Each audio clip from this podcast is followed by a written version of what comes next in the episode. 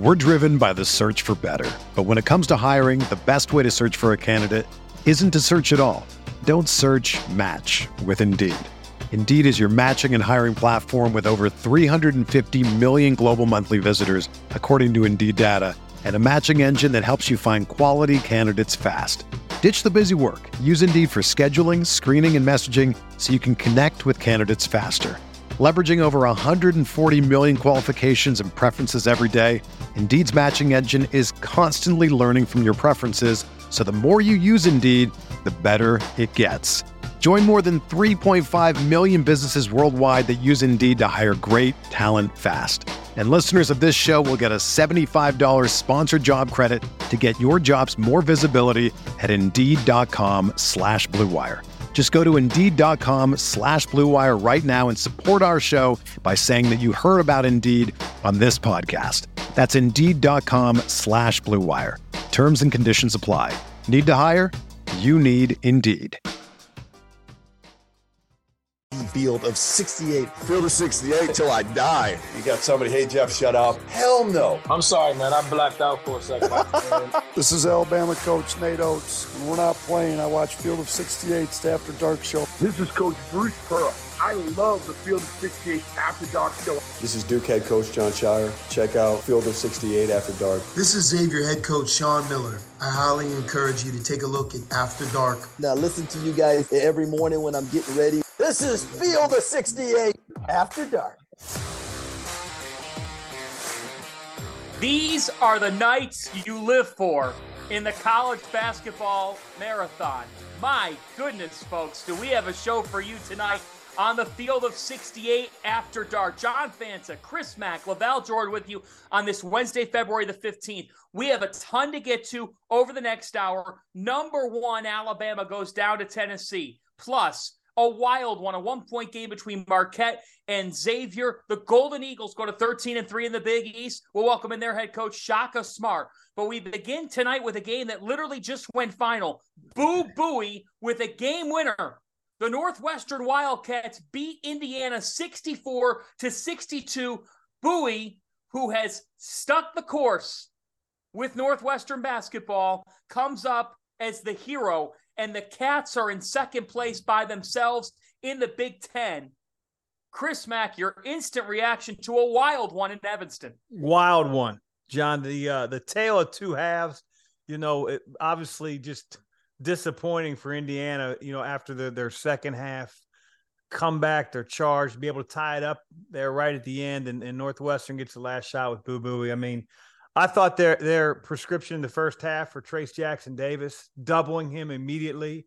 Um, it wasn't as if he was having a bad game. He, he couldn't get a shot off. And um, they, they sort of found their groove in the second half. We talked off air, John, some of the passes that he made.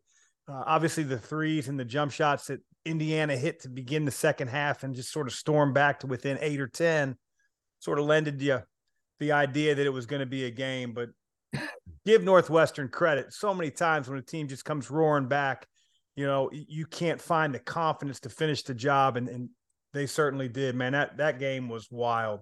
What a week for Northwestern, huh? Huge.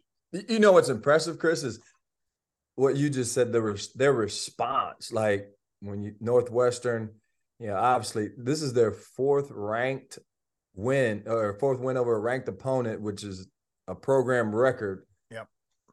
And uh, for them to respond like they've been there before tonight, I mean, you've had really good teams and really big leads, and teams come charging back. You you have to have some resolve. Your players got to have some confidence to respond the way they did to hold off the run and and finish the job. So I credit to Indiana for getting back in the game, but I, I mean Northwestern, they believe they're supposed to win these games now. It's a hard place to play all of a sudden. You know, I mean, you go back to Saturday's or Sunday's game against Purdue, and you know, Purdue, I, I felt like really had that game in the bag the entire way until the last four minutes. And then tonight, the script is completely flipped, you know, and and you know, I, I just think that you know, Indiana was on the ropes the entire first half. It looked like it wasn't even going to be a game. And then for them to have the wherewithal to, to come all the way back, tie the tie the basketball game up, but Northwestern still win it. That's an amazing win for them. So here's the thing you guys have been in the business, you've been in the industry, and you know when pundits are talking about teams and, oh, I'm still betting on them in March and all this stuff. And Mac, I know, I know all too well. Uh, when we've been talking during the season and you were coaching, you'd say, yeah, but this is what the record really is. Here's the deal, fellas. Northwestern's 19 and 7. Yep. They've won seven of their last nine. They've won four in a row. Illinois lost to Penn State last night. I'm not saying it's easy to play Penn State. I'm not suggesting that at all. But Northwestern's beaten Purdue and they've beaten Indiana in a span of four nights. the Northwestern Wildcats are not only in second place in the Big Ten, but right now they're the second best team in the Big Ten, bar none. No, they're good, John. That's their, I think that's their seventh quad one victory on the season. Like, let's not let's stop acting like they're like they're good. yeah. And, and, you know what? Credit to credit to the administration for staying with Chris Collins, you know, through post COVID and and and continuing to believe. Obviously, I mean, it, it, everybody has to be uh, together and connected on. Here's how we're going to do it, and and and believing it's going to work. Um, you know, even though he had a couple a down year or two. I tell you what, I just I really like watching Northwestern play. They uh, they run really good stuff. You know, I think that their players make the right play on the offensive end. Obviously, Boo Buie, uh, you know, big time confidence in, in big moments. That shot at the end, you know, he, he got knocked off a little bit off balance, and for him to be able to again hit a four foot floater to win the game after they had given up that you know lead, that's not easy thing to do. And you know, Val, you've been there before, man. You're that coach, and then all of a sudden that game goes to overtime, and you know you've lost that lead. Sort of hard to get your players yeah. to believe in, hey, we're we're fine, kind of thing, because they were out on the floor and, and felt what they just felt. So, uh, again, said it a, a, ton, but continue to say it. What a, what a night for Northwestern. Yeah. What a great couple games. Yeah, they were up twenty. G- give it give credit to Chris Lowery, Mac. You you've I don't know if you ever did you ever coach yep. against Chris in Southern Illinois. I mean, yep heck of a ball coach. He's come in and and and Chris Collins has allowed him to take over their defense and like they are active, they are physical. You know, they're post traps and yep. and what they did against Purdue, what they did tonight against Trey, Trayce Jackson Davis. Like CeeLo, CeeLo is, you know, Chris is kind of giving them the defense. Yeah. I know he, has been a disciple of Bruce Weber and he's had that for it, but like they are guarding their tails off you know, along those lines here, a, a thought that comes to mind. Mac, I'll start with you on this. How do you, as a head coach, stay true to who you are while also recognizing things that maybe you could be better at and surrounding yourself with people that could enhance those areas? Yeah, I mean, I, I think that one, one of the best pieces of advice that I got when uh, when I first became a head coach uh, was from a mentor of mine when I was an assistant coach at Wake Forest, and he's very, very involved in the program. He said, you know, he's a CEO, and the best CEOs, he said, uh, aren't the smartest people in the room. You know, they don't try to be. You know, they try to surround themselves with, you know, people that complement them, uh, people that that are stronger in certain areas. And you know, Val mentioned it before. Chris Lowery um, a hell of a coach, specifically on the defensive end. I remember some of those Missouri Valley games where they'd hold teams to 35 and 38 points. I mean, it, it was ferocious. And he, honestly, that I think the end of his coaching career as a head coach there at Southern Illinois was tough because he had a mass exodus of players. But man, when he had his full complement of guys, uh, no, nobody was better than him on the defensive end. And, and you can see that with Northwestern. They're a completely different defensive team. But I, I you know, you credit Chris Collins. I mean, he, we all want to win as head coaches and I don't really care who gets the credit, just as you always preach to your team. You know, why shouldn't that be part of your staff? And so, uh, great win for them. Hmm. Let's turn to the top story in college basketball tonight. Number one goes down. Alabama entered the evening at 12 and 0 in the SEC. 12 and 0 start to conference play for the first time since 1955 56 for the Crimson Tide at some point they were going to drop a game and this was the most likely chance for that to happen. They go into Knoxville against a Volunteers team that had lost three of four, Tennessee 68, Alabama 59. LaVall, what does this say more to you? Is this Alabama just due to to lose a game to a very very good Tennessee team, or to you, uh, did Tennessee show you something about themselves tonight in being able to take down the top ranked Tide? Yeah, John, I, I think, you know, this time of year is late February, March. You, you kind of know, and, and I don't know if Chris will agree with me, you kind of know who you are, who your team is, right? Unless you've had injuries, and, you know, Arkansas, for instance, Nick Smith trying to get back in the lineup, but but Alabama's been pretty much consistent with their roster, their rotations. So by the time you get here, you you know who you are. Tennessee knows, you know, uh, I think Coach Coach Barnes knows his team, and obviously they have to do it on the defensive end and be gritty and physical there and try to find enough offense to win games. Like I think those things a lot of times are established, and now it is, you know, you're gonna be in a one or two possession, three, you know, game, and you, you have to find a way to win. Tennessee was in that, and they lost two one possession games right? You know, at, at the buzzer. Um, and they get Alabama at home tonight. And, and um, so I, I don't know if it says, it just says there's two really good teams going at it in conference play. I mean, and it, it was a heck of a grind. You know, uh, you think of the SEC, you don't think of, of this type of right. Physical. I mean, it was it, super physical uh, on both ends of the court. I thought both defenses were really impressive.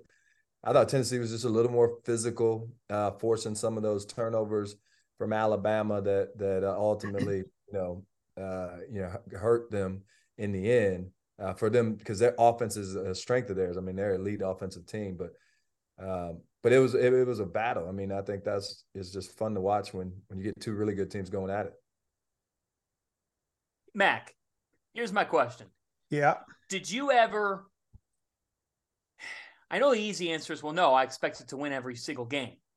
But like when that conference schedule came out in September and you're looking at it, I mean, as a do you ever just look at something and say, uh, Christ, we ain't going there and winning that particular game. Like I gotta just, I mean, if we win, if we win, I'm playing with house money. I'm playing with house money. But like I look at that place and in that spot in that game, uh yeah, you know, the, the league had to put us somewhere, uh, had to put us there at some time. No, I to be honest with you, John, though, you know, I, I, I never would look at the schedule and say, hey, that that's that's going to be one we can't get. You know, I, I would look at the schedule um, and just try to see, you know, how many times the league put us on the road in a row. You know, what what is our advantage or disadvantage in comparison with preparation time versus the other teams on our schedule. Um, but you know, it's so fluid you know, the, the games come at you in a hurry when you get into conference that by the time you play teams a second time around, they know your play calls, you know their play calls. Like Val said, everybody knows uh, each other's identity. Uh, but I, also f- think that gives your team great confidence, whether it's you beat them the first time or maybe if you would, would have done one or two things different, you know, you could have won. And so uh, I, I never looked at it that way. Um, I'll say this about the Alabama Tennessee game. Yeah. As crazy as it sounds, and I, I might be way off on this, probably am. I, I, got I gained a lot more confidence in Alabama as a team. Like you're not playing the SEC tournament in Thompson Bowling Arena. You're not playing the NCAA tournament on somebody's home floor. And they've got all those freshmen. They had 19 turnovers. They couldn't score. Tennessee can guard anybody at any time. They're they're an hellacious defensive team. But I, I just think that like, you know, it, it was still it was still a couple possession game down the stretch. And again, right. you got freshmen, and it's like to me, for Alabama to not hang their head and become a sieve on the defensive end, those freshmen sort of stood up and said, you know what, we're going to try to win a muddy one. And that's not usually what I think of when I think of Alabama. Man, I, I really like Nate Oates' team. That's not to dispute or you know dismiss what Coach Barnes and the Volunteers did tonight because not too many teams have done that to Alabama. Certainly not one in the SEC this year. Yeah, I think you know the the Oklahoma is like Alabama. Christian right on both ends. They've been the best team in conference play. They've been the best on offense and defense. Obviously, They were undefeated heading into tonight. And Tennessee, you know, all around their defense is is like you don't want to. It's going to the dentist. I mean, you just don't want, like who wants to deal with playing against Tennessee and trying to figure out a way to score. Um, the physicality of it, I thought the same thing, something something in the Oklahoma game. The Porter had his team ready and they were extremely physical. They got in the space of Alabama, took away threes as much as they possibly could, but but the physicality of it. And when you look up John and say, hey, Tennessee had 26 points off turnovers. And, and a lot of the turnovers weren't necessarily like for it was just they were in your face. It was yeah. the guy with the ball and a guy on him. It, it and he was just in him. Right. And, and then 14 second chance points because I thought Tennessee had just they they were trying to find ways to score. They just had some yeah. timely offensive rebounds, tip ins. Um, yeah, missing a couple of their their key players too with that. Exactly, and so it was it was like they were just really physical. And, and yeah. you know, um, now when you get into tournament play, you know, refs call the game different. They like Chris said, they're at home, so they get to maybe be mm-hmm. a little more physical tonight. Um, but I don't. It doesn't make you think any less of Alabama uh, at all. No, I mean this is a night where Mark Sears goes one for six from the floor, oh for three from three. He ain't doing that uh, when their season's on the line, the NCAA tournament. But you go into that building, and and tonight Tennessee guarded the hell out of him. I mean that's the other thing, Chris uh, one thing you can always say about Rick Barnes led teams is that they are going to guard the hell out of you. Yeah.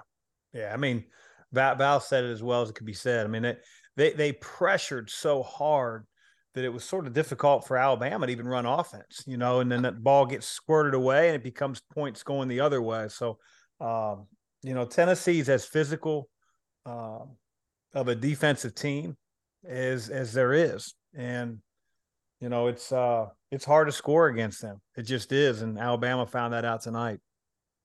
You know, Zakai Zeigler goes for 15 points, eight assists in this one. Santiago Vescovi goes for 15, eight rebounds as well. I, I think of the Volunteers because LaVall they had lost three of their last four, and they lost twice, not once but twice at the buzzer last week to to Missouri and Vanderbilt. And so immediately the thought is, okay, well, man, couple of heartbreaks. How's this team going to figure it out? Like LaVall, when you when you've lost a couple of games, the bounce back spot being against the number one team in the country, uh, easier said than done. And, and tonight, they dictated the way the game was played.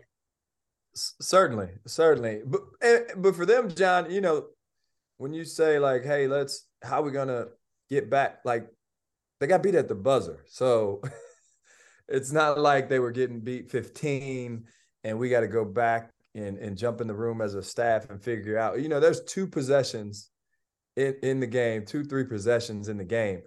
Um, wait, are they, you both, wait, hold on. Are you both saying, I want, I'm looping Mac in here too.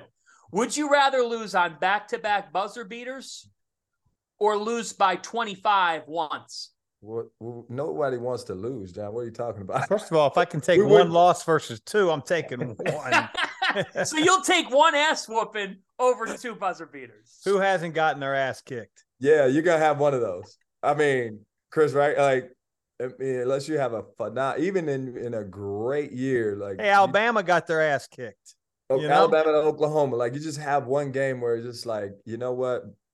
It's not our day ball up that box score, throw it away, and let's let's go back to practice.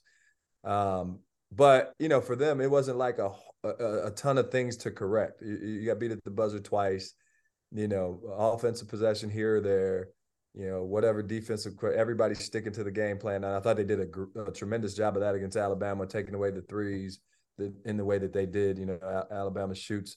Uh, you know, they may not end up making nine threes. Tennessee played some zone just to change it up to try to disrupt that offense, but but that you know it was more just getting their identity. You know, I thought the offensive rebounds were key. It's like, hey, we're gonna have to crash the glass hard.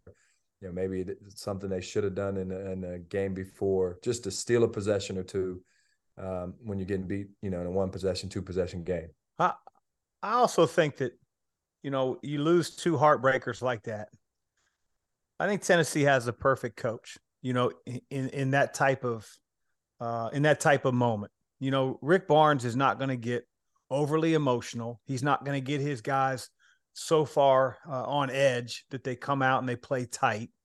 You know, he just has a really good way uh, of relating to the players, of of believing in those guys, and believing in his system. And so I, I think that like, uh, whereas a lesser coach, you know, might have a little bit of panic in his guys, that, that's not going to be a Rick Barnes coach team. And I think you saw that tonight. Hey, this is the Field of 68 After Dark. We're presented by Bet Rivers. Welcome, everybody, on Sirius XM College Channel 84. To all of you who just listened to Iowa State beat TCU in a Big 12 top 25 showdown. Cyclones win 70 to 59. I know both you guys were tracking at LaVall before we get to a break. Here's this Iowa State team.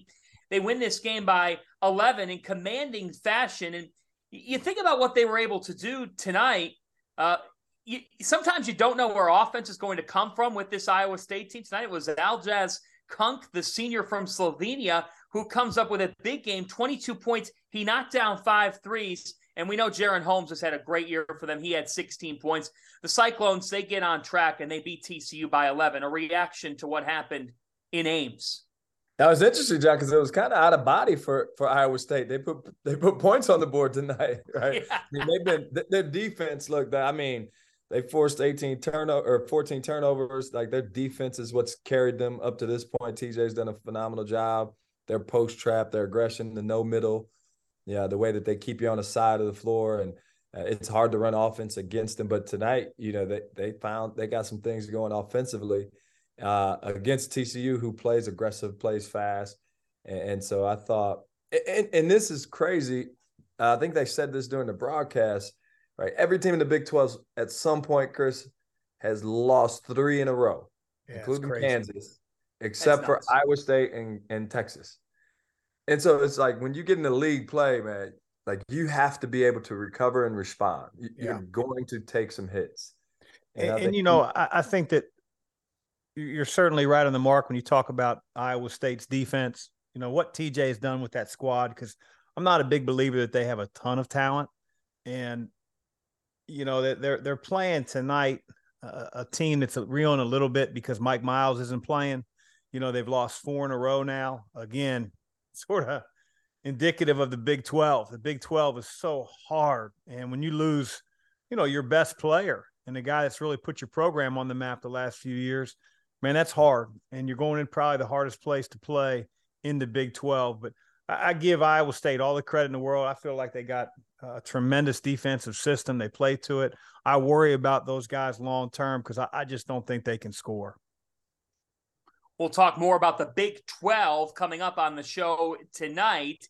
And we've got the latest chapter in what has been a wild few months for one Chris Beard. We'll talk about that as well. But up next, we get into the Big East. A heavyweight showdown in Milwaukee tonight between Xavier and Marquette. The Golden Eagles took it in dramatic fashion. We'll welcome in Shaka Smart and talk about Marquette's rise as a program. All that and more ahead on the Field of 68 After Dark, Sirius XM. Clear. All right, let's welcome in producer Dagan Hughes. Dagan, good evening. Hello. Hello, gentlemen. How are we doing tonight? Good. All right, let's see. Brady Brady Brady dropped three questions in the chat, but two of them we're already going to talk about. He, wants to know about Marquette. We're going to talk about them next. He wants to know about Kentucky. We're also going to talk about them here coming up. Um, one team we aren't going to get to tonight. Um, are you concerned with how Virginia played against Louisville tonight? I- am not concerned about that. No.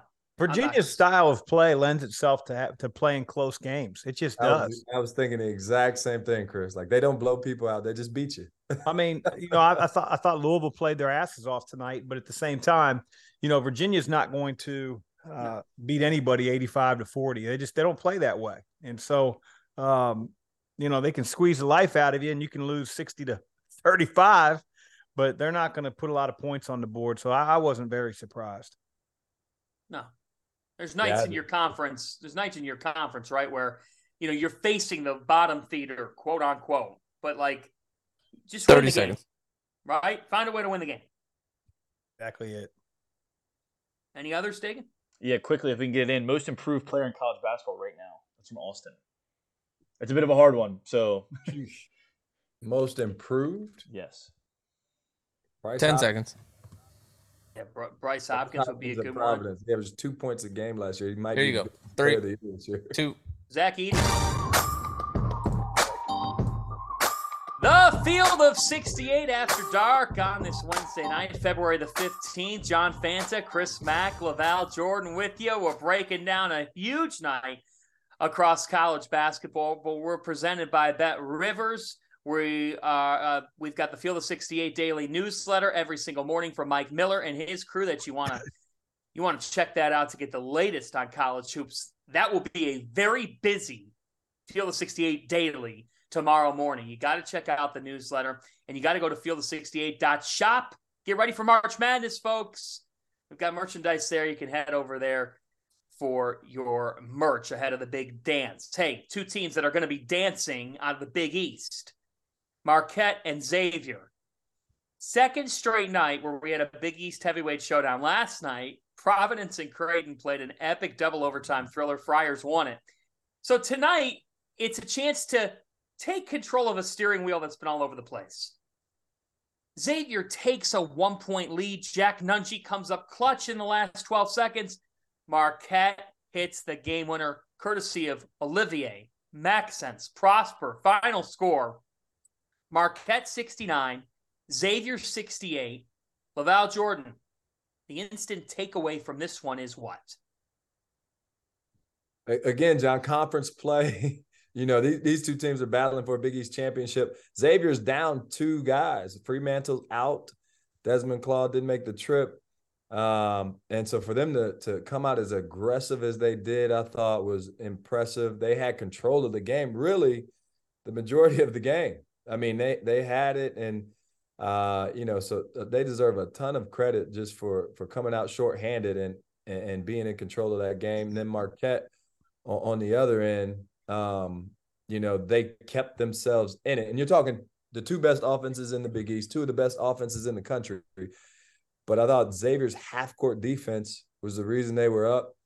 Uh, and Marquette didn't really stop them. It was all or nothing. And, and, you know, but they turned them over 17 times and scored 21 points off of it. So they, they kind of hung around, you know, w- with their pressure, you know, the full court stuff and turning that into points. And then they just found, and I think we were just talking about it. You just like Virginia and Louisville, you're going to be just, if you can find a way to come out on top. I mean, a couple of those Big East games yesterday, double overtime. You're just trying to battle, hang in there, and find a way to win it at the end. And and Marquette did that tonight, but it, it was a heck of a basketball game. Two well, I mean, well coached on both sides. Guys played their tails off. You know, fun game to watch. Yeah, I mean, echo a lot of the same things that Val talked about. You know, I, I thought X controlled the game. You know, really ninety percent of the game. You know, without their, um, you know, two significant players for them. I thought, you know, Colby Jones made a couple big time plays before the momentum shifted to uh, Marquette. You know, he hit the three, he took the charge. I, I thought at that point it was probably going to be curtains, but you know, Souley Boum, who had a phenomenal game offensively, he also had some some tough errors down the stretch and gave Marquette the ball a few times. Um, you know that that that really hurt Xavier down the stretch. I, I think that like you know, Sean's teams generally don't turn the ball over that much. To have 17 turnovers, uh, I'm sure that's something that he's going to be uh, upset with, and they've got to figure out when they go on the road correcting that.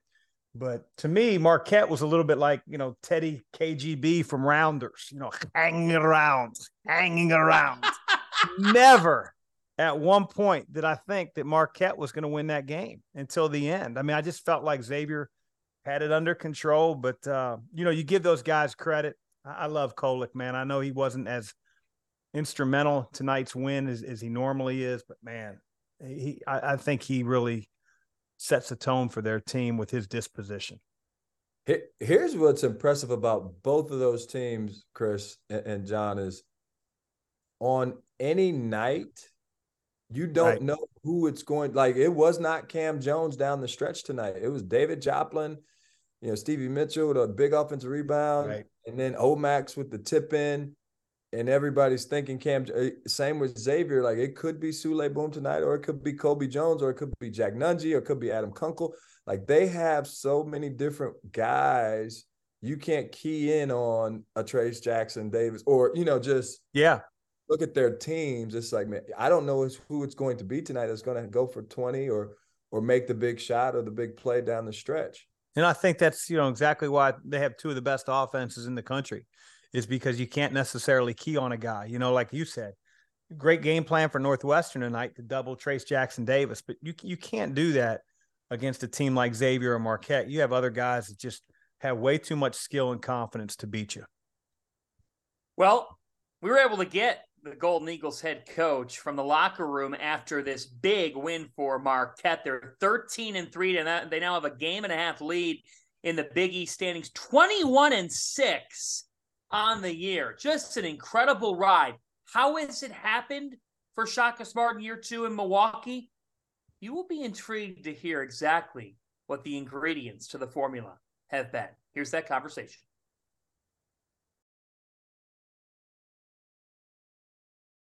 Marquette 69, Xavier 68. We are joined by the head coach of the Golden Eagles. He is a National Coach of the Year candidate.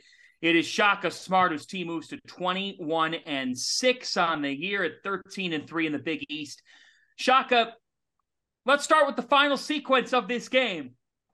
Xavier, punch for punch, they get a bucket by Jack Nunge, and then a sequence in which you play it out, and Omax Prosper comes up the hero. Take us through that last sequence to find a way to win this game. Well, Xavier deserves a ton of credit the way that they just continued to answer back and they, they just wouldn't go away. Uh, but our guys, you know, when they scored, you could kind of see in their eyes there was a determination to to go attack. So, um, you know, uh, thankfully I did not call timeout and, and just let them go. You know, it, it was not Cam's night from a scoring standpoint, but you know, he gives us such an offensive confidence when he's in the game. And, you know, he he set up that play because he was able to get deep in the paint, get it up on the rim.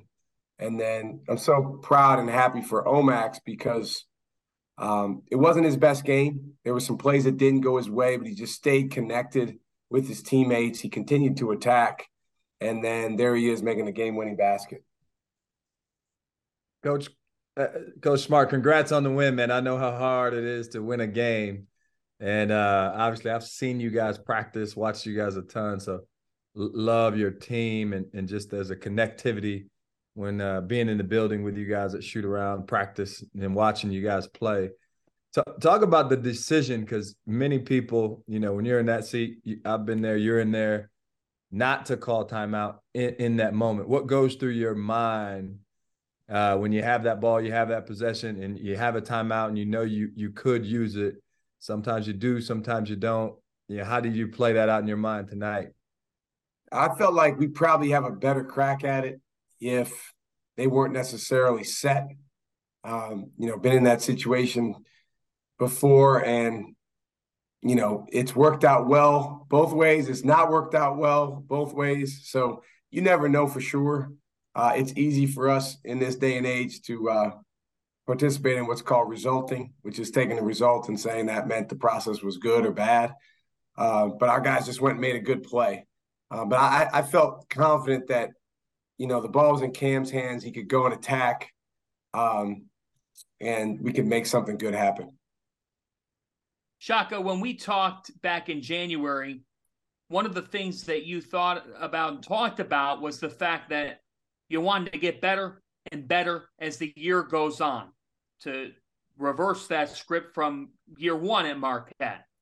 So, can you take us a little bit through the last week? Because you had said that maybe you'll revisit some of the things that you talked about with your team at a fall retreat before the season. You fall to UConn since you've been able to respond. You responded with two wins, a great one tonight. Uh, have you revisited any of those points with your team about this home stretch? We revisit it every day, John. I mean, we talk about that stuff every day. And, you know, by the way, I thought our guys really got better over the course of last year. We just, we were not playing our best basketball, I would say, in late February and, and during the month of March. And, um, you know, it's a grind when you get in this league, and there's probably some fatigue that sets in at times. And, you know, there's a lot of things that can can can get in the way. You just got to stay connected. I think the biggest thing we've talked about from day one with this team, and you mentioned our retreat, is relationships and pouring into each other and staying connected regardless of circumstances. And this group has done a great job of that. They've supported each other, they've been positive dominoes for each other. And a game like tonight, we did not have a good shooting game. Uh, we had some defensive mishaps that Xavier did a great job taking advantage of. We were down for the majority of the game, but our connectivity and our guys' belief in each other won us the game for the time with that win. Marquette 13 and 3 in the Big East. They're in first place because now you've got Xavier, Providence, and Creighton all bunched together at 11 and 4. We'll talk more about that, go around the country and break down the latest storylines. A lot more to come here on the Field of 68 after dark, Sirius XM Channel 84. Clear. All right, Dagan, what do we got? We actually have an ad read from Rob, so congratulations, everybody. Here's what you get to watch for the next minute, 40 seconds. Let me tell you guys about our sponsor for today's episode, Athletic Greens. I started taking AG1 a few weeks back. When we get in the middle of college hoop season, it can be hard for me to eat and drink as healthy as I probably should be, especially in late February and March when the schedule gets really busy. But I found that I've felt better as I've made AG1 a part of my daily routine. I take AG1 in the afternoons after the coffee is worn off and once the itis post lunch is kind of set in. And what I've found, my energy levels are up. It's improved my digestion. And as a result, I'm not only more efficient and productive in the most important time of the year for me and for the field of 68, but I'm working out more consistently. I just feel better. AG1 is so much more than just a greens powder. It's comprehensive health and the power of habit in one. Covering my nutritional basis for the day literally could not be easier, which is why I trust Athletic Greens. I just mix one small scoop of the AG1 formula with water and I drink it every single afternoon. Done, just like that. I also like that it only costs $3 a day. The price is right. If a comprehensive solution is what you need for your supplement routine, then Athletic Greens is the answer. They are giving you a free one year supply of vitamin D and five free travel packs with your first purchase. Free! Just go to athleticgreens.com backslash field 68. That's athleticgreens.com backslash field 68. The link is in the description below. Check it out. Support the field of 68 and feel better about it. Three, two, one.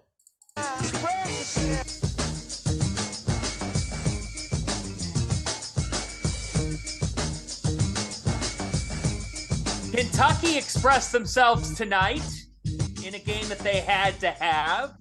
The Wildcats took it 71 to 68 over Mississippi State. Welcome back to the field of 68 after dark, presented by Bet River, Sirius XM College Channel 84. John Fanta, Chris Mack, LaVall Jordan with you on this fine Wednesday evening. So let's talk about this here, fellas. Let's talk about the Kentucky Wildcats. They are firmly, squarely on the bubble. But tonight they got their second quadrant one win of the season. They go to Mississippi State, who's been tough. Chris Jans has done a nice job in year one.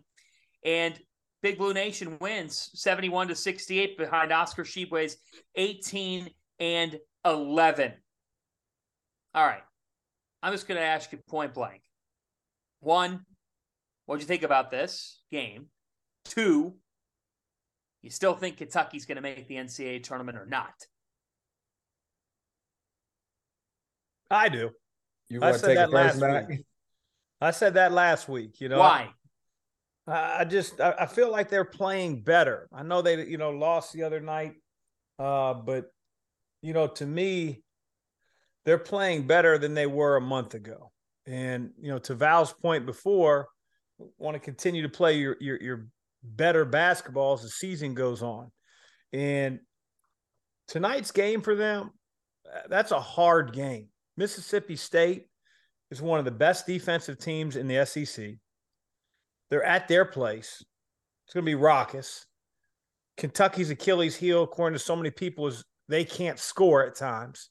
CJ Frederick's not playing. So now your shooting ability as a team, being able to space the floor around Oscar, isn't helped.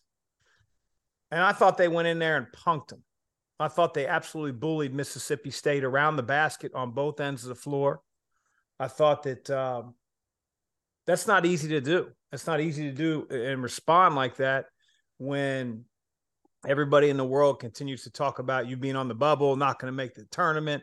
You know, players hear that noise, coaches hear that noise to go in that environment and play the way they did.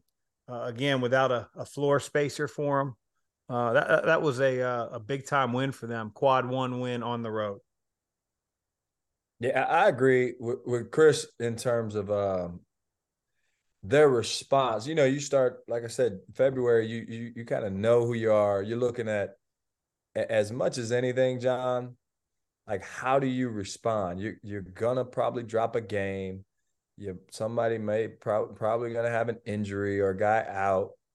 And and how does everybody respond for them? They dropped two in a row, right? Arkansas, Georgia, going to Mississippi State, tough, one of the toughest teams. They're known, to Chris's point, for punking people. That's how Jans coaches. They're going to be physical in your face. And they had 10 offensive rebounds in the second half. Yep. Kentucky did. I thought Chris Livingston in the second half was big time. I mean, big time. They, you know, Mississippi State, I think, cut it to three, and they go under a dribble handoff, and he just stops behind and knocks it in and what I love, Chris, and, and I don't know, like when when February, it's like find a way February. Just find a way to win. And I think it was Chris Livingston, if I'm not mistaken, that scrambled down the offensive rebound towards the end of the game where yeah. they had to foul him. And again, and they, then he got fouled, made the two free throws. Two yeah. possession no, he, he game. Was, he had zero points in the first half, John, and, and ended the game with 13. Like he was, he was huge. But I, and what I love is just seeing guys' competitive nature, seeing them respond and, and seeing the shot making, like Chris said, they had to try, find some offense with no CJ Frederick. And um, this time of year, man, you, you, you, just love to see. And I thought Mississippi State did the same. I mean, uh, what's the kid's name? Cheville Moore. I mean, yeah, Shakeel Moore. Moore. Yeah, man, yeah. he was like, wow. Having not seen him a ton, I mean, that dude is a competitor, and, and so it was just a competitive game. And there's a luxury. I don't know, Chris, if you've had they inbounded the ball to Oscar Tshiebwe for the for the game winning free throws down the stretch. They like the inbounds play was to just throw it up to him, let him catch it and get fouled. and he went down there and made three out of four to win yeah. the game. Well, I, the thing how many about guys are inbounding it to their big guy to win the game at the foul line late. Not not many. The thing about Oscar though is you know he's going to come down with the ball. Like there's no V cut. There's no set of screen, roll back. It's like, all right, just throw it up, and he's gonna like, you know, take it up the space that he needs to catch the ball. But man, I, I don't know if I'd be throwing it to my center to be honest. That was that was the play.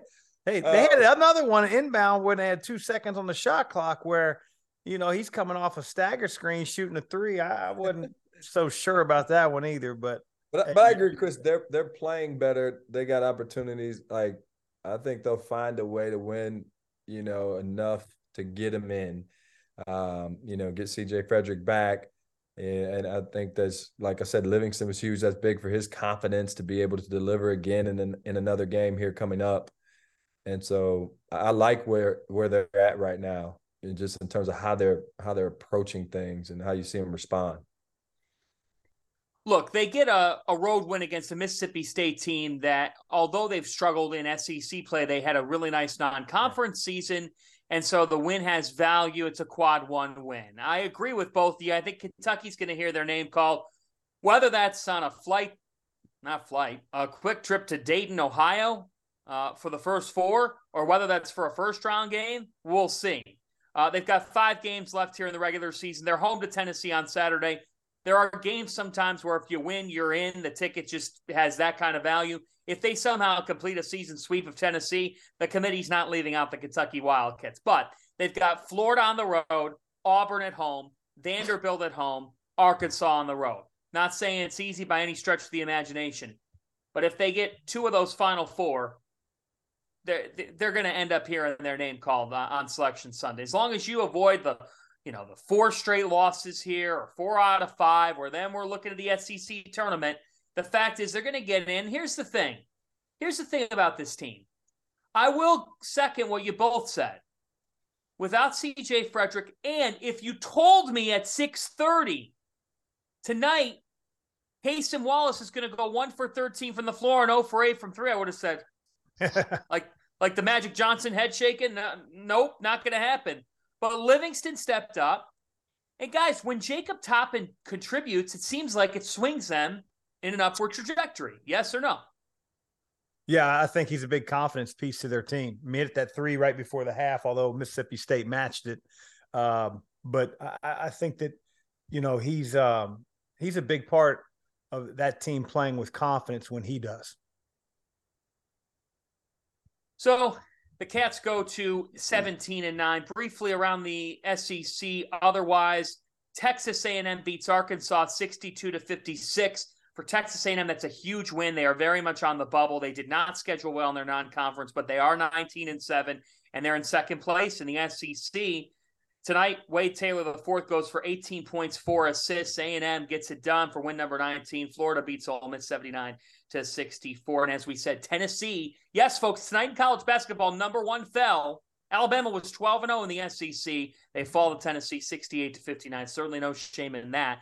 In Knoxville, the Volunteers so tough and they guard so so well. Hey, after this, we're going to talk about a major story in the head coaching ranks with one particular former coach, and we'll talk about the circumstances of some off the court drama with him. Plus, we'll have final thoughts from Chris Mack, LaVall Jordan on a wild Wednesday in college basketball. Do not go anywhere. This is the Field of 68 After Dark Sirius XM. We're driven by the search for better. But when it comes to hiring, the best way to search for a candidate isn't to search at all. Don't search match with Indeed. Indeed is your matching and hiring platform with over 350 million global monthly visitors, according to Indeed data, and a matching engine that helps you find quality candidates fast. Ditch the busy work. Use Indeed for scheduling, screening, and messaging so you can connect with candidates faster. Leveraging over 140 million qualifications and preferences every day, Indeed's matching engine is constantly learning from your preferences, so the more you use Indeed, the better it gets. Join more than 3.5 million businesses worldwide that use Indeed to hire great talent fast. And listeners of this show will get a $75 sponsored job credit to get your jobs more visibility at Indeed.com slash BlueWire. Just go to Indeed.com slash BlueWire right now and support our show by saying that you heard about Indeed on this podcast. That's Indeed.com slash BlueWire. Terms and conditions apply. Need to hire? You need Indeed. You're clear. Mr. Hughes, Dr. Hughes, what do you have? I am back. I am back. Uh, what conference gets the most teams into the Sweet 16 not named the Big 12? Wow.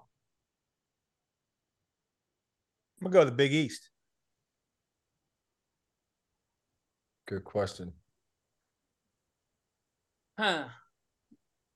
Sweet 16. Sweet 16. So you're talking, you know, probably who's going to get three teams? Two wins. I'm going to Big East. I might. Well, I might it makes sense. On that one, Creighton, Marquette, Xavier, yeah. Providence, all those teams can make it to the second weekend. They all can. It's never happened in the reconfigured Big East. We've never seen three teams make it.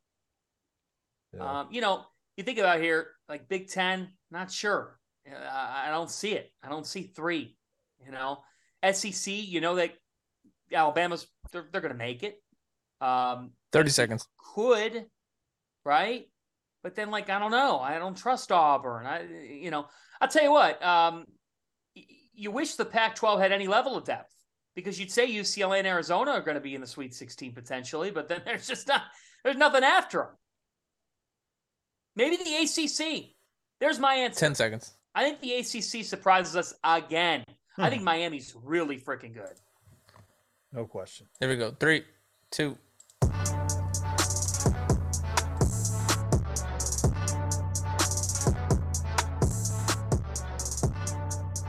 All right, it's the Field of 68 after dark on a Wednesday night. John Fanta, LaVall Jordan, Chris Mack. We are presented by Bet Rivers. We're going to get to a breaking story today in the world of college basketball. Prosecutors in Texas said on Wednesday that they plan to dismiss a domestic violence case against Chris Beard, the former head coach of the University of Texas men's basketball team, after prosecutors reviewed evidence and also considered the wishes of his fiancee.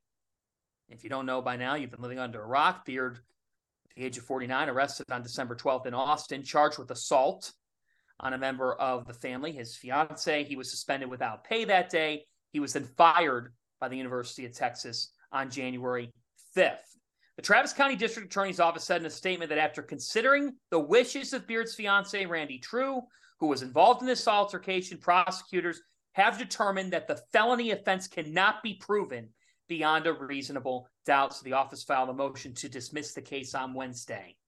So, Chris Mack, LaVall Jordan are with me. John Fanta here, Field of 68 After Dark. Let's get your reaction to both, to all this news of Chris Beard now having these charges dismissed. Dismissed. Chris, what's your take on this and what it means for Chris Beard going forward? Well, for him, it certainly beats the alternative. You know, I think that um, I would have a tough time if I were administration hiring Chris, and that's just my personal belief. Um, you know, obviously the case didn't go forward. A big part of the reason it didn't go forward and not pursued was because she basically changed her story. If you read the police report, there was no alcohol involved that night. You know, so it's not like um, hey, completely forgot what I'd said. I mean, it was pretty chilling if you read the report. And so, well, I think a lot of people, um, and specifically Chris as well, probably deserve second chances at some point. I'd be very hesitant if uh, I were the administration. But uh, again, I'm sure he'll be back in coaching. I like Chris, um, but at the same time, that's that's sort of a tough position to put yourself in. Yeah, I, you know, there'll probably be some time for with a battle for his, you know, for him to try to get salvage some some of the money. now that the charges are dropped, I don't I don't know that, but um, yeah. from a coaching stand, you know, it's like, will he be able to take a job while he's in the middle of probably trying to fight a lawsuit to to get some of the money? I don't know. Um, but to, to, what Chris said, I think at some point Chris will be back in coaching. I don't know when, um, and somebody will will will probably give him an opportunity to just reshape his image and, and get back in at some point. I don't know if it's next year, but yeah, I think it happens. I think he he'll probably be hungry to to to do that. But I think the money might take precedence if he can find a way to. I mean, that was a that was a pretty big contract. Here's my take on the Chris Beard saga. Chris Beard has coached in 335 college basketball games. He has won 237 of them. His record is 237 and 98. One, one night changed all of that, put it all to an end.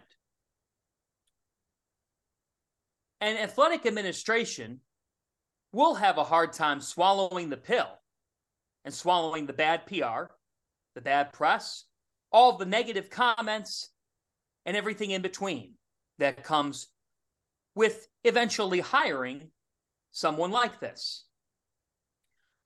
Unfortunately, or fortunately for Chris Beard, sports is not the real world.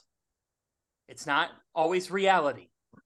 There are larger than life figures who are able to go through the things that we just witnessed with Chris Beard, and they can live in the world of, yeah, the second chance does come true. In fact, for some, it's second, third, fourth chances because, again, sports is a fantasy land. And at the end of the day, there's going to be an athletic administration that values 237 and 98 over one. One night. That's just how the world works. It's how administrators who are pressured to win games and raise money.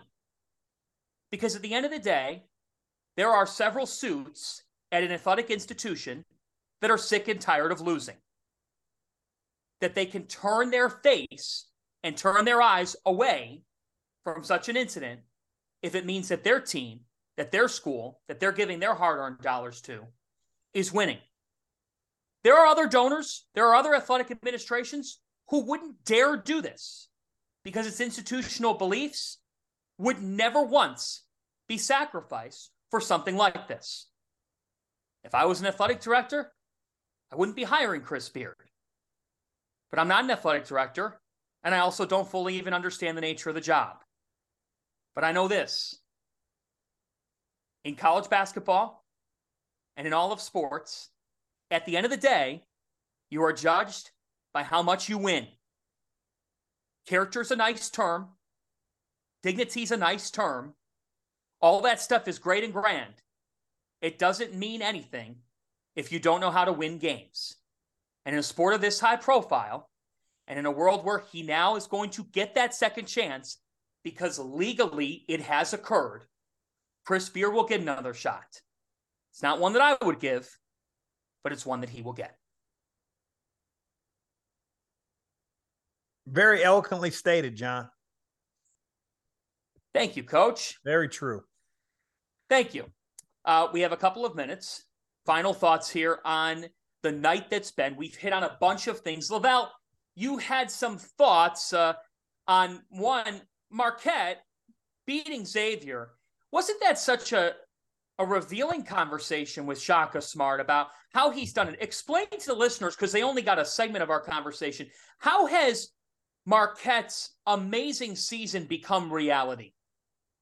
Yeah, and Chris can attest to this. Like the thing that Shaka's done, you know, when you look across the rest of college basketball, um, and even Xavier, for instance, and Shaka talked about this, is he's done it with guys in his program and just development, uh, which, you know, now in this transfer portal era, in this NIL era, you know, you look at you know, Oso Ighodaro, his development, I mean, he is so much improved. You look at Cam Jones, who averaged six points a game last year, and now he's a potential first team All Big East player. You know, Omax Prosper, who came transferred in from Clemson, who's played a year but wasn't a huge scorer. He's had a couple 30 point games. David Joplin, who committed to Shaka at Texas, you know, he, so he's taken the developmental approach and and stuck with it with this group, and and, and that's a um, you know it, it's no knock. Who, who are we to sit here and say, here's how you should, how you should. When you and Shaka said this, if you can get a really good player, Xavier added Souley Boum. If you can add Souley Boum in the transfer portal to what they already had, um, but he hasn't done it with a, a, team full of transfers. He lost Justin Lewis to the NBA, Darryl Morsell to the NBA. You know, those are big time pieces. Greg Elliott transfers. He's at Pitt, and Pitt's now, you know, maybe the best team in the ACC. Um, and he could have just filled in with some transfers, but he didn't. And uh, credit to him and his staff for for doing, you know, just doing it that way, their way, and believing believing in their development and in their guys, uh, versus you know going out and looking for you know the a quick fix or supplement, you know, transfer guy. And, and it's just not that he would be against it. And Shaka said that, but it's just kind of you know it's it's uh, refreshing how they've done it. Yeah, I mean that piece that um, was out there this morning, you know, talking about Shaka trying to add a transfer at the end of last year, and they were looking hard. They had their eyes on about three or four different guys. I don't even know what position, but you know, somebody that could help their program for the coming year. And and then all of a sudden, the, the Nigel Pack news broke of him going to Miami, and then a couple hours later, the uh, eight hundred thousand dollar in a car two year deal and Shaka said that, you know, the next four conversations he had with those four kids changed a whole lot. You know, there there there were a lot different conversations. And he just said to his staff, I'm not we're not going down this road. You know, and I think that, you know, they've got a transfer. I think the kid's out for the year from NAIA, I believe. Uh, and I and I don't think he's adverse to taking a transfer uh, because you know, we all know as coaches, man, you need experience on the floor, but I mean, to me, right now, he's probably the Big East Coach of the Year in, in a hell of a conference and a hell of a, a year for the league. Uh, just what he was, you know, what he's been doing. Those guys picked ninth in the Big East, and that right now, with few weeks left in the season, they're standing first. And again, they they didn't restructure their entire roster. Really impressive.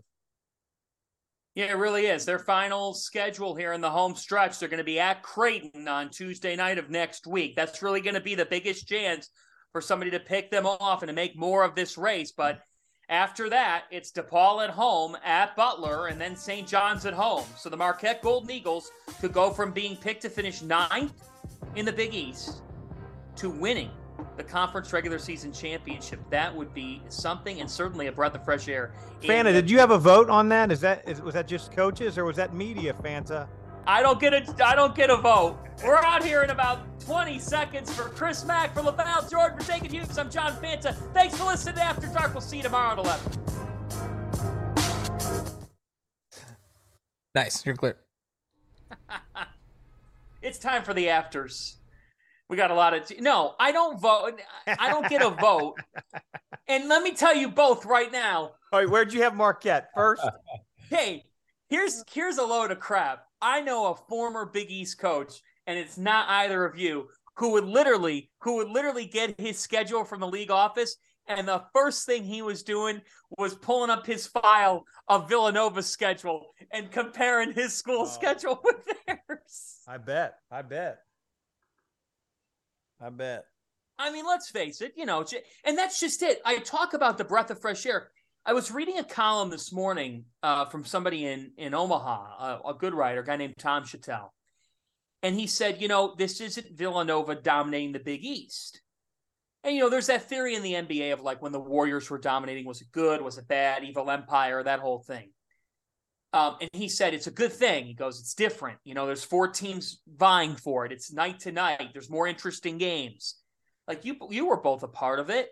Um, when Villanova comes to town, everybody wants to beat them. But like, I'll be honest with you guys, covering it season and season in, season out, like I was kind of, it got to a point where, Chris, one year you guys won the regular season title, but like it was getting to a point where it's like, yeah, you know, in late February, it's going to be Villanova. And you know, in the Big East tournament, Villanova will probably be in the championship game. It's just kind of who's the bridesmaid. Tell me about it.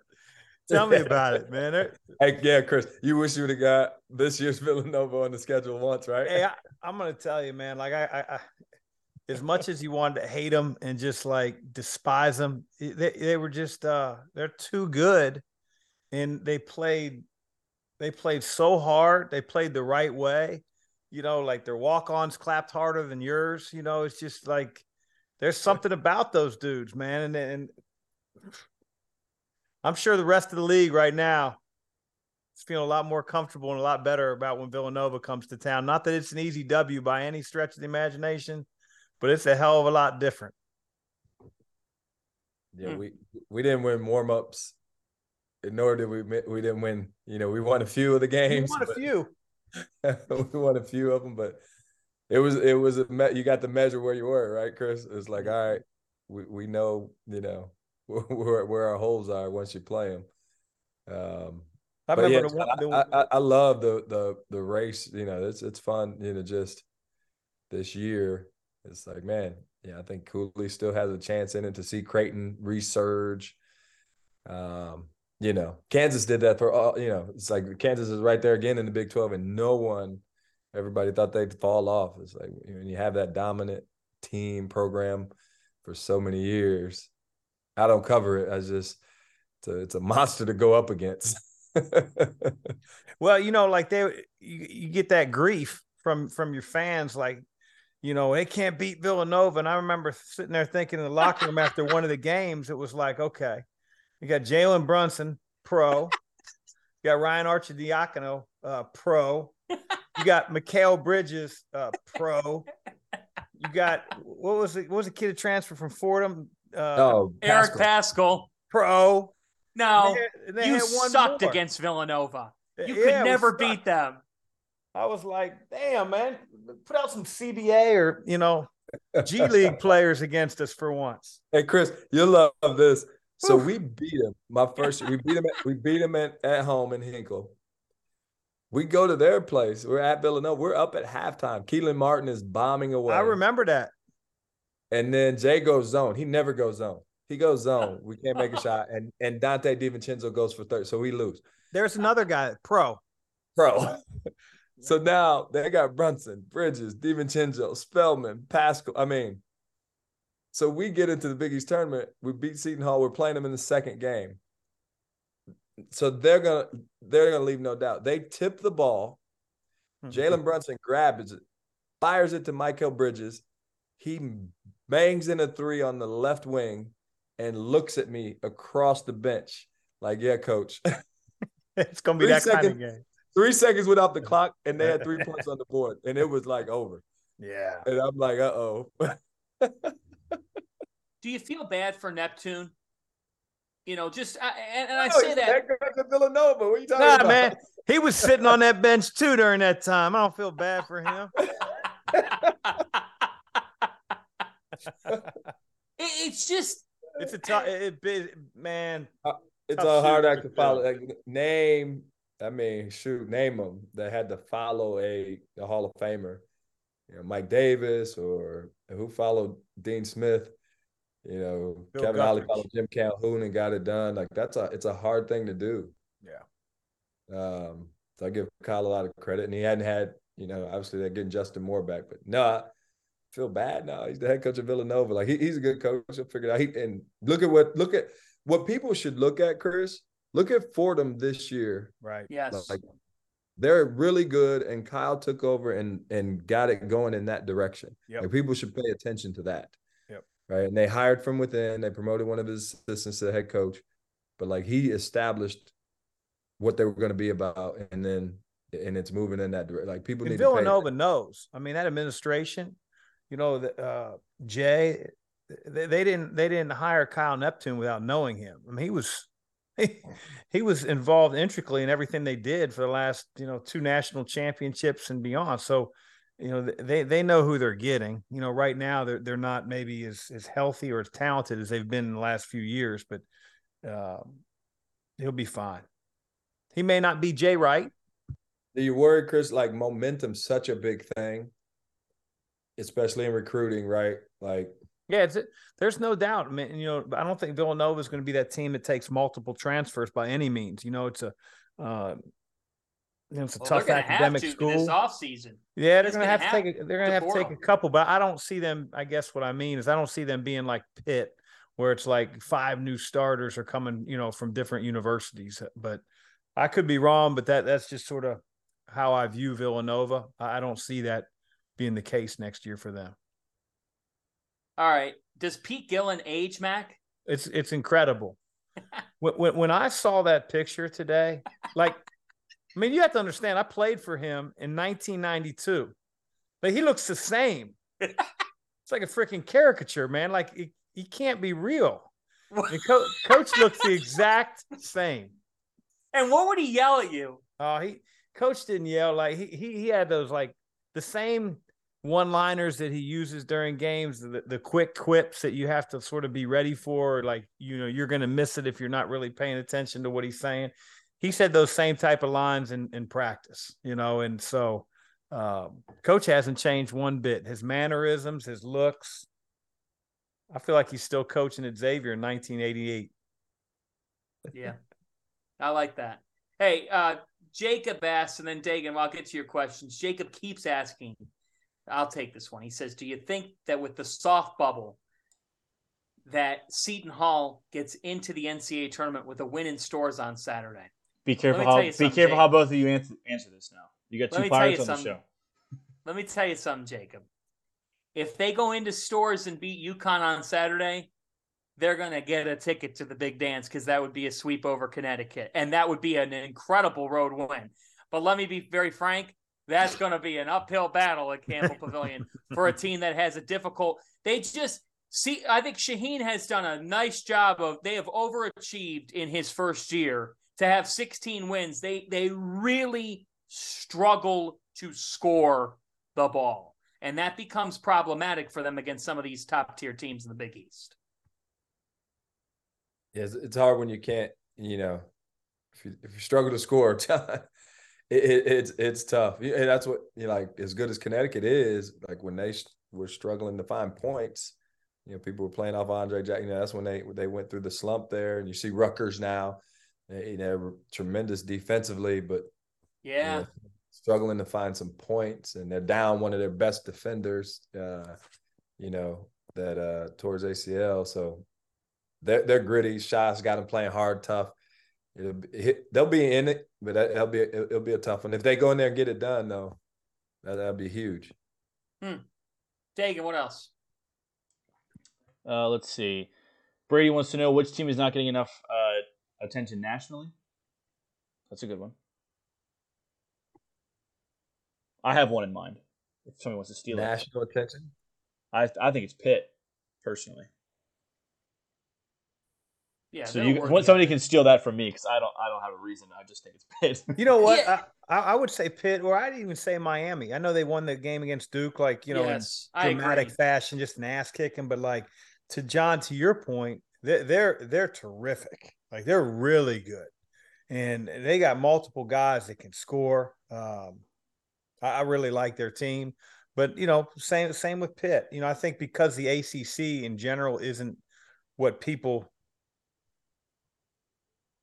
usually think of the ACC. Carolina, Duke, you know, sort of like come to mind. You know, Duke's not necessarily as good as they've been in the past. You know, obviously Coach K is not on the sideline. Carolina is certainly having a tough year uh, in terms of you know what people come to expect out of Carolina. Virginia's good, but I, I think those two teams aren't, aren't necessarily the two teams you think of when you think ACC.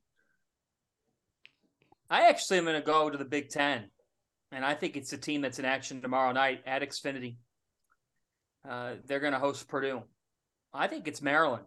Um, I, I, really like the way that they're playing here over the last couple of weeks. Jahmir Young is playing the best basketball of his career. They defend at a pretty high level, and they're 23rd in KenPom. They're top 40 in offense and defense from an efficiency standpoint. Donta Scott is a bit of a matchup nightmare. Tough. I think there's something to be said here. I think Maryland takes down Purdue in College Park tomorrow night. Yeah, I, like I was gonna, I was gonna go in the Big Twelve with uh, TCU. Like, I think they're Mike Miles. You know, he's out. He's out, and that's a huge factor. Um, just for the way that they play and how fast they play. So once he comes back, it, it won't be like a Nick Smith thing because he's he's been with him, right? It's not like they got to adjust to how he plays and how they play when he's in the lineup. Like they just need him back. And similar you know, Creighton getting Ryan Kalkbrenner back, like it's a big difference when you get your guy back.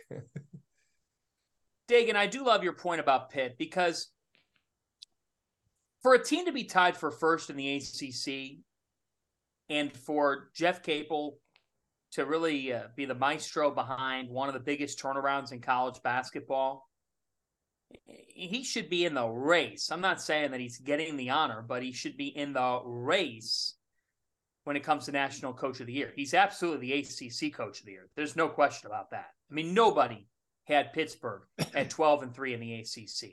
Also, they're 6 and 1. They're 6 and 1 uh, on the road in the ACC. Six and one away from home in their conference. Jamarius Burton is big time. He makes things happen for them. Blake Hinson had 21 last night against Boston College. They're balanced. Greg Elliott was a good transfer pickup for yeah. them. Um, like they've got some talented players, and I do agree with what's being said about them. Like they they really have not gotten a lot of awareness, and I think it's because they're not Duke or Carolina. But if we were if Duke or Carolina was 12 and 3 in their league, we'd be talking them up like they could win the national championship. And we don't even mention Pitt. So you know what? Give some love to the Panthers. The Oakland Zoo seems to be on the rise as well. They don't have great depth, but they've got a really nice starting five, and they are a willing defensive team. And I think Nelly Cummings is a guy who really distributes the basketball well. Pittsburgh could win it, could very well win a tournament game or two. I love Miami. Miami would be my final four dark horse. I think they could make it. They're that good. You said it, Mack. Like They're Pack good. Wong, Omier, Miller. Um, what's that? Miller. Miller. He's Miller's a bad big dude. time. He is a bad dude. Yeah, he is a bad dude. He's got some good footwork around the basket when he drives. End of end of his drive, you know, most guys shot fake when they first catch the ball. He's really good at the end of his drive, getting the guy up, pivoting, pivoting, like laying it in. He's uh he's a tough matchup. When I found out he's six eight, that's gonna he's gonna be a problem. It's like he plays at Villanova. There you go. Extra Hey, pivots, John, man. here's the hilarious thing. Can we talk about the fact that Virginia's probably going to win the ACC again? Yeah, they don't get any love. I mean, yeah, they're very they're in the class too. Like uh, they're they're in the the class of well, they're boring, so we just choose not to speak about them. We are, we do here, we do here, but they don't. Tony is Tony Bennett like not one of the just you know it, it- maybe I'm wrong, but is he not one of the good guys in this sport? Well, I mean, they mm-hmm. said that the, the question was like the most underrated. I, I don't I don't feel like they're underrated. Maybe they're under you know under talked about, but Under yeah, talked about. Yeah, no, no, no. like- they're not on the. That doesn't answer the question. It's just funny because, like, all the everybody talks about what's wrong with Duke, what's wrong with Carolina. Virginia, even when Duke and Carolina were good, best record. Yeah, no question. They were they were beating them anyway. It's true. Yeah, It's true. So yeah, give Pitt and give Virginia some love. I got to tell you, I don't think the ACC is as bad as people think. I think that that league could still have multiple teams make the second weekend. Eh, But like along the lines of under under discussed, like like guys, Houston's twenty three and two, and they're probably going to be the number one team in the country on Monday because you know how these AP voters work. They they see Alabama lose a game, and Houston probably won't lose this week in the in the American you know, I will be very interested to see how the talking points. This is so funny, is it not? Houston could have five Big 12 losses at this time next year, right? Because the Big 12 is the Big 12.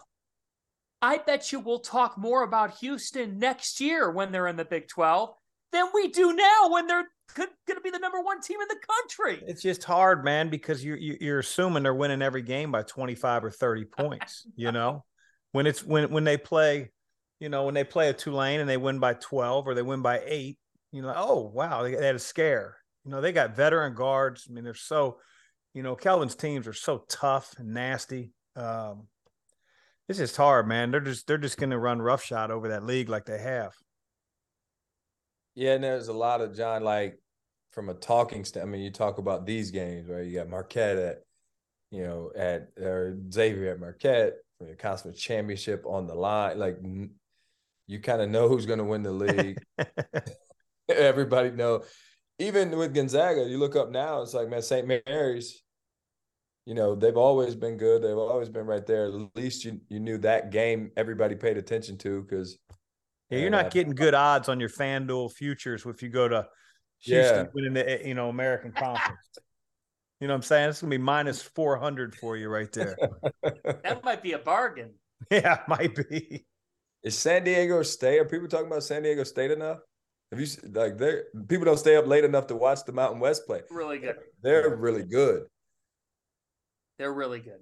Yeah. Man, you- And- you, guys really took that question and ran with it. Let me tell you, I was. Oh, you guys, you guys gave me about about ten teams. I like that. I appreciate that. No, it is. It's a great question. I mean, it, it is. I will say this. Like, I've been looking around at, at like six, seven, eight, nine, ten lines here, and I've got, I've got to pull up our Fielding the 68 cruise. What do you want to know. Fran? What team do you want to know? I know it. I know it by heart. What do you want to know? Well, Dagan, my point is, you guys can jump in here too. Like, you know, Iowa, Arkansas, um, to a degree now, Rutgers, you know, um, Michigan State. Michigan State. Like some of these teams, it's like I really do not know what I'm getting from day to day. I have no freaking clue on the on the like seven to ten in the country right now. It's like just throw the ball up. I mean, Arkansas has been hovering around our 9-10 line. Arkansas was ranked in the top 10 at one point this season. But if they're seeded ninth or tenth, would you want to be the one seed or the two seed that has to face them then? Like I don't but you don't know what you're getting from night to night from a lot of these teams. Here's one fantasy I think you'll enjoy uh, on our current Fielding the 68. Providence right now is a nine seed in our latest ranking. I mean, come on. That's I'm going to question our Fielding the 68 crew on that. That's not a nine seed. Did you watch them last night? Well, this was on Monday, so before last night's game. But so they're probably up to an eight. They're now. probably up to an eight, maybe a seven after last night's game. Yes. Congratulations, you're a one seed. You get to play Ed Cooley in the second round. and you know what he'll do? He'll step to the podium. He'll step to the podium, and he'll look around. He'll go, "I know all of you don't give us a damn shot." but I'm the head coach at Providence College and we are still standing. That's what he'll do. Hundred percent. Oh yeah. I'm gonna I'm gonna segue into That's our next. Pretty good job. I'm gonna segue us into our next question here with teams. Uh, not not many people are talking about. Next one. Uh, again, we didn't get to talk about tonight. Texas A&M takes on Arkansas. Texas A&M now 11 and two in the SEC. Right now, they're sitting in our last four in. I'm Fielding the 68. Obviously, that came out on Monday, so that'll change on Friday probably. What are your guys' thoughts on, on the Aggies? I'm putting them in. I'm gonna have 85 teams in the tournament, but I'm putting the Aggies in. Like you say, they're second in the SEC right now, right? Yep, 11 and two. Whoa, whoa! The committee doesn't evaluate conference standing. That is, that is true. They don't. They don't. I know they don't, but the, out of those 11, they've beaten some people, you know, and uh I don't know, but Buzz's guys, they're they're never afraid. You know, they they they I thought they should have been in last year when they went like a buzz saw through the SEC tournament until the end. Um, and I think they're a better team this year. So if his team continues to like improve and get better as the year rolls on here, the last couple weeks of the season, I, I think they'll be in. Yeah, they'll, they'll, have their chance to play their way in. Like yep. they, they got to go to Missouri, which Missouri's beat. You know, Kentucky, Alabama. They beat teams at home. They they got Tennessee. But their their their their fan base isn't going to be as fired up facing Texas A and M as they are when they face Tennessee or Kentucky at home. No, but I'm saying for them to get like that's a tough that's a tough win. Yeah, for sure. They got their chances to earn their way in. Like yep. we won't. You'll know by the end of it. Like, and then they got Alabama at the end of the year at home. You know, for senior day. But so they'll they'll they'll be able to play their way in or or not. Um, right now they got four quad one wins, like, and they've beaten some good teams. I, I saw them at DePaul when I, I, called the game at DePaul, and I thought, you know, really good, especially if they can find enough offense. But they play hard, and and Buzz is going. His teams are always going to do that. Yeah.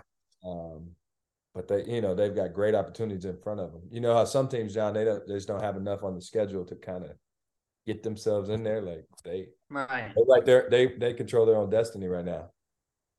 Right. Well, in our bracket projection Monday, uh, in the last four, and it was North Carolina, Wisconsin. Wisconsin, by the way, they got a win last night. They needed to get to that, and they did. Um, Texas A&M and New Mexico. I guarantee you, New Mexico won't be in our last four in on Friday because they got blown out by Wyoming last night, seventy to fifty-six. Kentucky was in first four out. Dagan, I'm calling it now. They're going to put Kentucky in on Friday. Sorry to play spoiler, but I think you're like, probably right there, Fanta.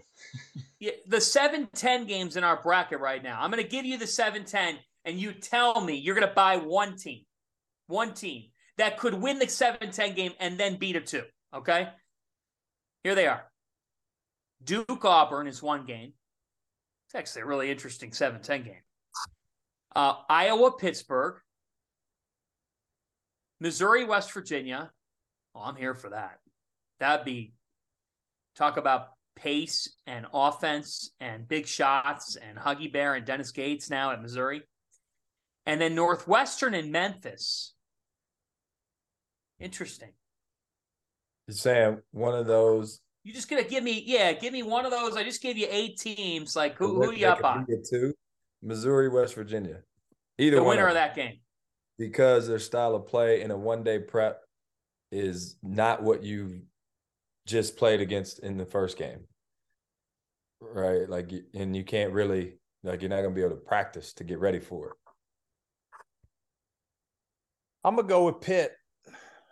I just think those, I just think the way those guys are playing with a lot of confidence.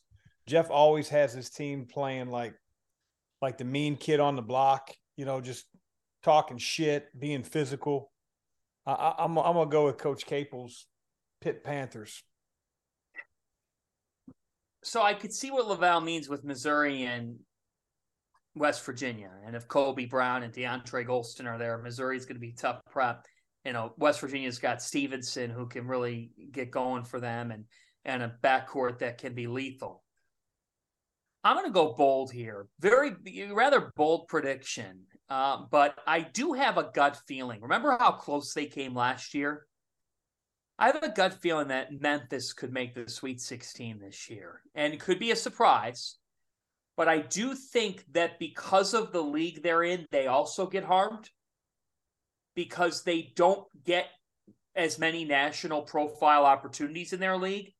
So when they were giving Gonzaga a game and we were all very surprised, maybe we shouldn't have been, but it was hard to know how good they really were. Right. Here's what I know about Memphis I know that Kendrick Davis is an absolute stud. And you know that DeAndre Williams is 35 years old. so I'm I'm raising my hand. I would not be surprised if the Tigers were the in the 7-10 game as a 10 and then are like down by two with three minutes to go against a two, and everyone's like, "What is going on?" it's like, yeah, they do. They have a killer guard who could be an All American in his best day, and they defend. Yep. And Penny gets his kids to play hard. He does. Yeah, I agree. Any others, Dagan, before we head out? Uh, no, I'm let you guys do choice tonight. But Fanta, thank you for promoting Fielding the 68 every Monday, Friday, 5 p.m. right here on, on the YouTube channel. Yeah. Make sure you it's subscribe. Good. It's really, uh, uh, folks. I have nothing to do with the show. I mean, I'm, I'm, you know, we're obviously we're on the outlet every night. However, uh, I watch Fielding the 68 Mondays and Fridays at 5 Eastern Time. I learn about the bracketology from these guys. They're really texted Dagan the other day. I'm like, Dagan, Dagan, how much, how many hours do you think our panelists spend? well, I can tell you how many hours it takes me to compile all their stuff, so I can only imagine how long it takes them to do it on their own to make a bracket. So it takes me at least two, three hours to put together. So I can only imagine how long it takes them. Every game, every day, they're updating. So yeah, they're they're, The- bit- our they're hard at work. bracketologists, our bracketologists have gotten more done by 9 a.m. than Goodman gets done all day in the duration of the entire day. Well, most people get that done by 9 a.m. though. Let's be honest. Come on. Uh, also, one final thing before we do our toast of the night, uh, chat. Please hit the like button for me. Let's let's get 100 likes. 260 Hit people the watching. like button. Hit the for like button for us. Super easy. Nothing nothing too difficult. All right, you guys can do your toast, and we'll. Uh, we'll get Toast of the night, uh, LaVall. Toast somebody out there. I'm I'm gonna keep it simple. Chris Collins Yeah. and and the Yes. Northwestern Wildcats just uh you know fantastic week for their program. Yeah, toast to the the administration for hanging in there with Chris. They are in, you know, the tournament. They need to, they should build a statue for Chris. Col- Never been until Chris got there as the coach, and they're going to go for the second time this year. But uh, to what Chris said, Max said earlier, just knowing himself, knowing what he needed, where they needed improved with his staff. So, you know, kudos to those guys. Toast to toast to the Northwestern Wildcats. And that was an easy one, John. You should have asked me first. You know, you put me on the spot. You know, Val got the I took the. Sometimes you just got to, you know, took the blatant gotta one right there. Sometimes you got to you got to play the hits, man. Sometimes you got to play the hits. Sorry, that's that's not how it goes. You're up. Yeah, I'm gonna, I'm gonna toast uh, Rick Barnes and the Tennessee Volunteers for a hell of an effort, missing a couple guys in their team, take down the number one team in the country, Thompson Boling Arena. Here's to the Volunteers. I don't have any more in my cup, but I'm going to toast a guy who averages just over six points per game. And this is a guy that every time I've seen him practice, his motor is endless. He makes winning plays. He defends. He's scrappy. I like him on my team. He's a nice person as well. And that matters. Stevie Mitchell of Marquette. Tonight, on Big a night where Cam on a night where Cam Jones was not shooting the ball well. Marquette, that's one thing with Marquette. If Jones isn't making shots, how do they figure it out? Stevie Mitchell had 17 points in this game. Comes up big, 6 of 11 from the floor. and he ended up being the leading scorer in this 69-68 win over Xavier. Stevie Mitchell's a really good teammate, and uh, the pride of Reading, PA. He makes things happen. He gets deflections. He hustles his tail off. And you know what? Uh, Fiserv Forum to that crowd as well. Cheers to you because you folks are enjoying something that you haven't enjoyed in a while, and that is a potential regular season conference champion. We might see a wild scene in Milwaukee, you know, court storming type of stuff. If when whenever if they do clinch that regular season championship, that's uh, that's that's something crazy in Shaka Smart's second year there in Milwaukee. It really is. He didn't think it was crazy. His players didn't think it was crazy. But let's face it, nobody in their mind thought Marquette Big East best at the start of the season, and plays like Mitchell have made it that for them thus far. All right, you guys going to bed now? Pretty shortly. I got to drop off my kid in the morning at school, John. what time do you do that? Same. Uh, I usually leave the house around 7.15, 7.20. Oh, do, you, do you get a coffee in the drive-thru? No, I actually get up early and make it here. Oh, you're economically drive the drive-through's way out of the way. It, it caused me to get up even earlier. What do you do in the morning? Same, seven o'clock, heading to the heading to the oh. drop off. I'm making coffee at home, John. See, I'm in pre-kids mode here. Dagan, I will be a bear at 7 a.m. You you have no idea. yeah. I, I'm off limits until at least 10. Right. Dagan knows. Dagan, you know this about me too. You've worked long enough with me. No morning conversation. Yeah, absolutely not. Us Seton Hall, us Seton Hall folk do not. You should have been here with morning. me this morning. What's that? You should have been here with me this morning. I was at five thirty, a hot hot yoga, before I had to come back and do the drop off. You should have. you could have come tagged along. You're a machine. Are you coming to New York in a couple weeks? No, no, I'm not. I'm not big time, but uh, that's for the big timers. We'll talk. We'll, I, I, we'll catch up tomorrow. I'll catch up with you tomorrow. Uh, Coach Mack, Mack what are you doing with your time, man? Like, what's just, that? You're looking at it, Matt. Just, You're looking at it. Are we off the air? we, Take it, we I are, don't think we we are are. not off the air. We are very much We on the air. very much on the air. So long, everybody. Thanks. This is the story of the one. As head of maintenance at a concert hall, he knows the show must always go on. That's why he works behind the scenes, ensuring every light is working, the HVAC is humming, and his facility shines. With Grainger's supplies and solutions for every challenge he faces, plus 24 7 customer support, his venue never misses a beat. Call clickgrainger.com or just stop by. Grainger, for the ones who get it done.